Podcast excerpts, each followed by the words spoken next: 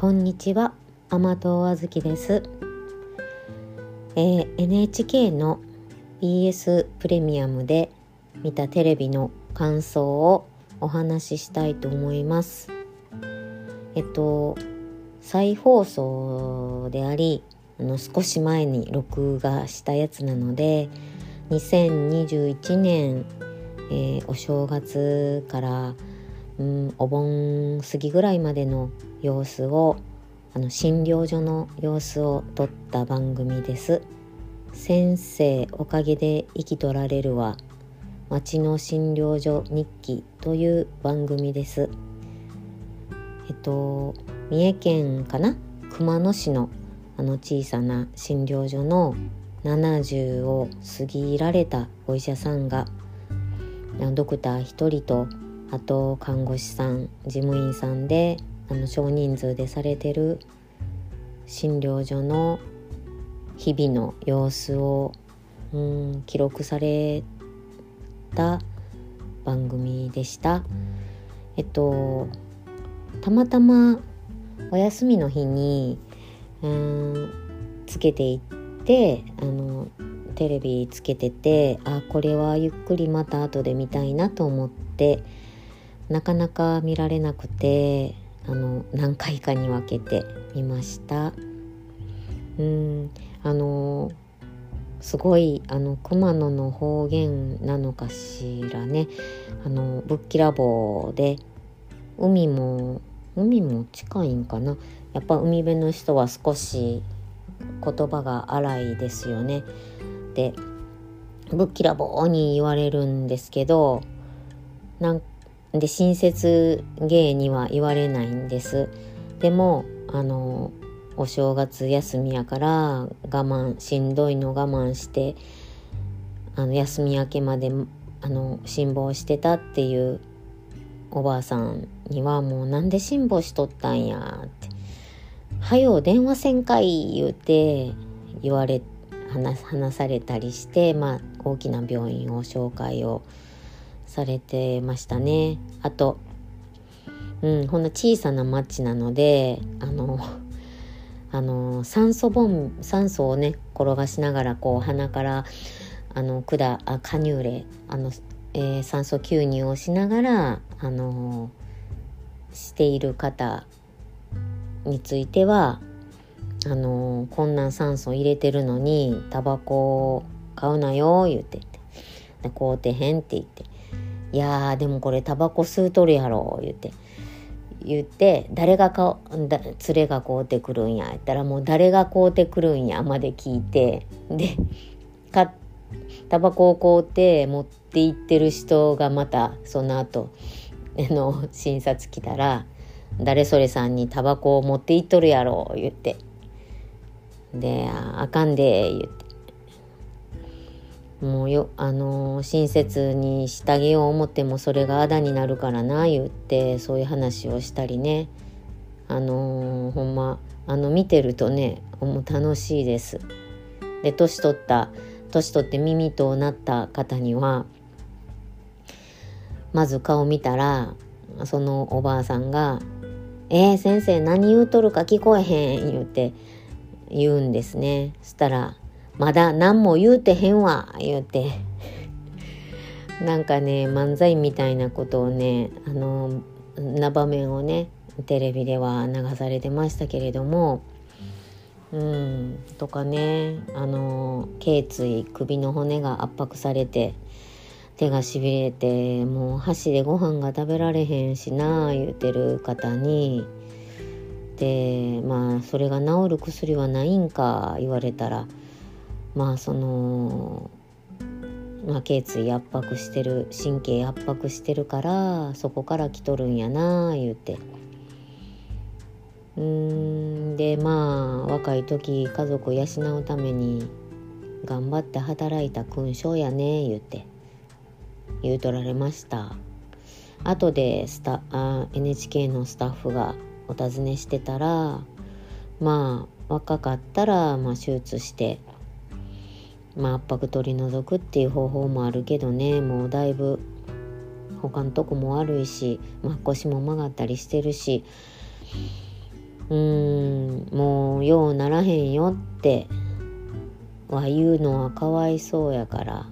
まあ勲章やねってあんまり嫌やかもしれんけど。ってそう言うしかないね言って。うん言うとられたりね。なんかうーん。まああの年取ったら治らへんことってありますよね。うん、代替のもの、まあ、例えば歯を歯が抜けたりしたら代替の入れを入れたりインプラント入れたり、まあ、まあそれってまあ治らへんけど、まあ、治らないですよね。代わりのもので代替する。でもその体でねやっぱり本当に若い時のあの目とかね手術してもその若い時のものには戻らないですよね。うん。やっぱそれをなんか年取っていくにつれまあ50代でも思いますね。もう用はならへんのやなって。そういうことが、うん、これからたくさん出てくるんやろうしでまあうちの親80代後半ですけどまあもうそれ小ばらんとしゃあないなっていう感覚でだんだんとそういう感覚になってきたのかなと思います。前出会った90代の方もねもう90になったらこんなもん具合悪いとこないですかって尋ねたらもう90超えたらこんなもんやろうと思っとる？言って言うとられる方ありました。なんかあのー、こんなもんやろうって言いながらお布団上げ下ろししてお布団で寝取られましたね。90いくつまで。すごいなって。やっぱりそのなんとか医療の力でなんとか楽にしてほしいっていう思いもねあるんですけどまあ限界、まあ、医療でできるところはここまでやっていうのを知っとられて、まあ、その人がどんな風に暮らしているのかも知っとられてそれでそこを付き合いながらまあなるべく自分が住み慣れた場所で住み慣れたコミュニティで残りの、えー、時間を過ごせるように考えて言うとられますねでも放置しとられるわけじゃないんですよね。で血圧が高いおばあちゃんにはうんこんなこのまま血圧高いの置いといたらあのー、まあ、足動かんようになるで言って、まあ、多分脳卒中とかなるでからっていうようなことでしょうけどもまあまあ難しいことはねあの話されずに血圧高い境にちゃんと薬飲んでせんと足動かんようになってトイレに行けんようになっておむつお父さんに書いてもらわなあかんようになるで言うて言うたらまあそれはかなんな言うて。そういう感じでねあの説明をお話をしとられてうーん。あのすごいなと思ってみました。であのあの事務員さんがお休みやったらちょっと今日はあの事務員さん休みやからあのお金は今度来た時にしてください。まとめてもらいますって言ってて NHK の人が「つけですか?」って聞いたら「いやそんな大きい声で言われへんけどまあ次にうん、あの未払いで逃げたりせえへんやろこの町の人やから言って、まあのんきな診療所やでやさかいな言って先生が言うとられてあのー、このコロナは言うとられましたね。でコロナワクチンもあのたくさんの方打っとられましたね。あの診察の合間診察をしもってあの診察して定期の診察日についでに打ってあげるっていう感じであのワクチン接種だけのためにわざわざ診療所まで足運ばんでもええようにって考えてあげておられました。で接種券を忘れた方にももうなんかね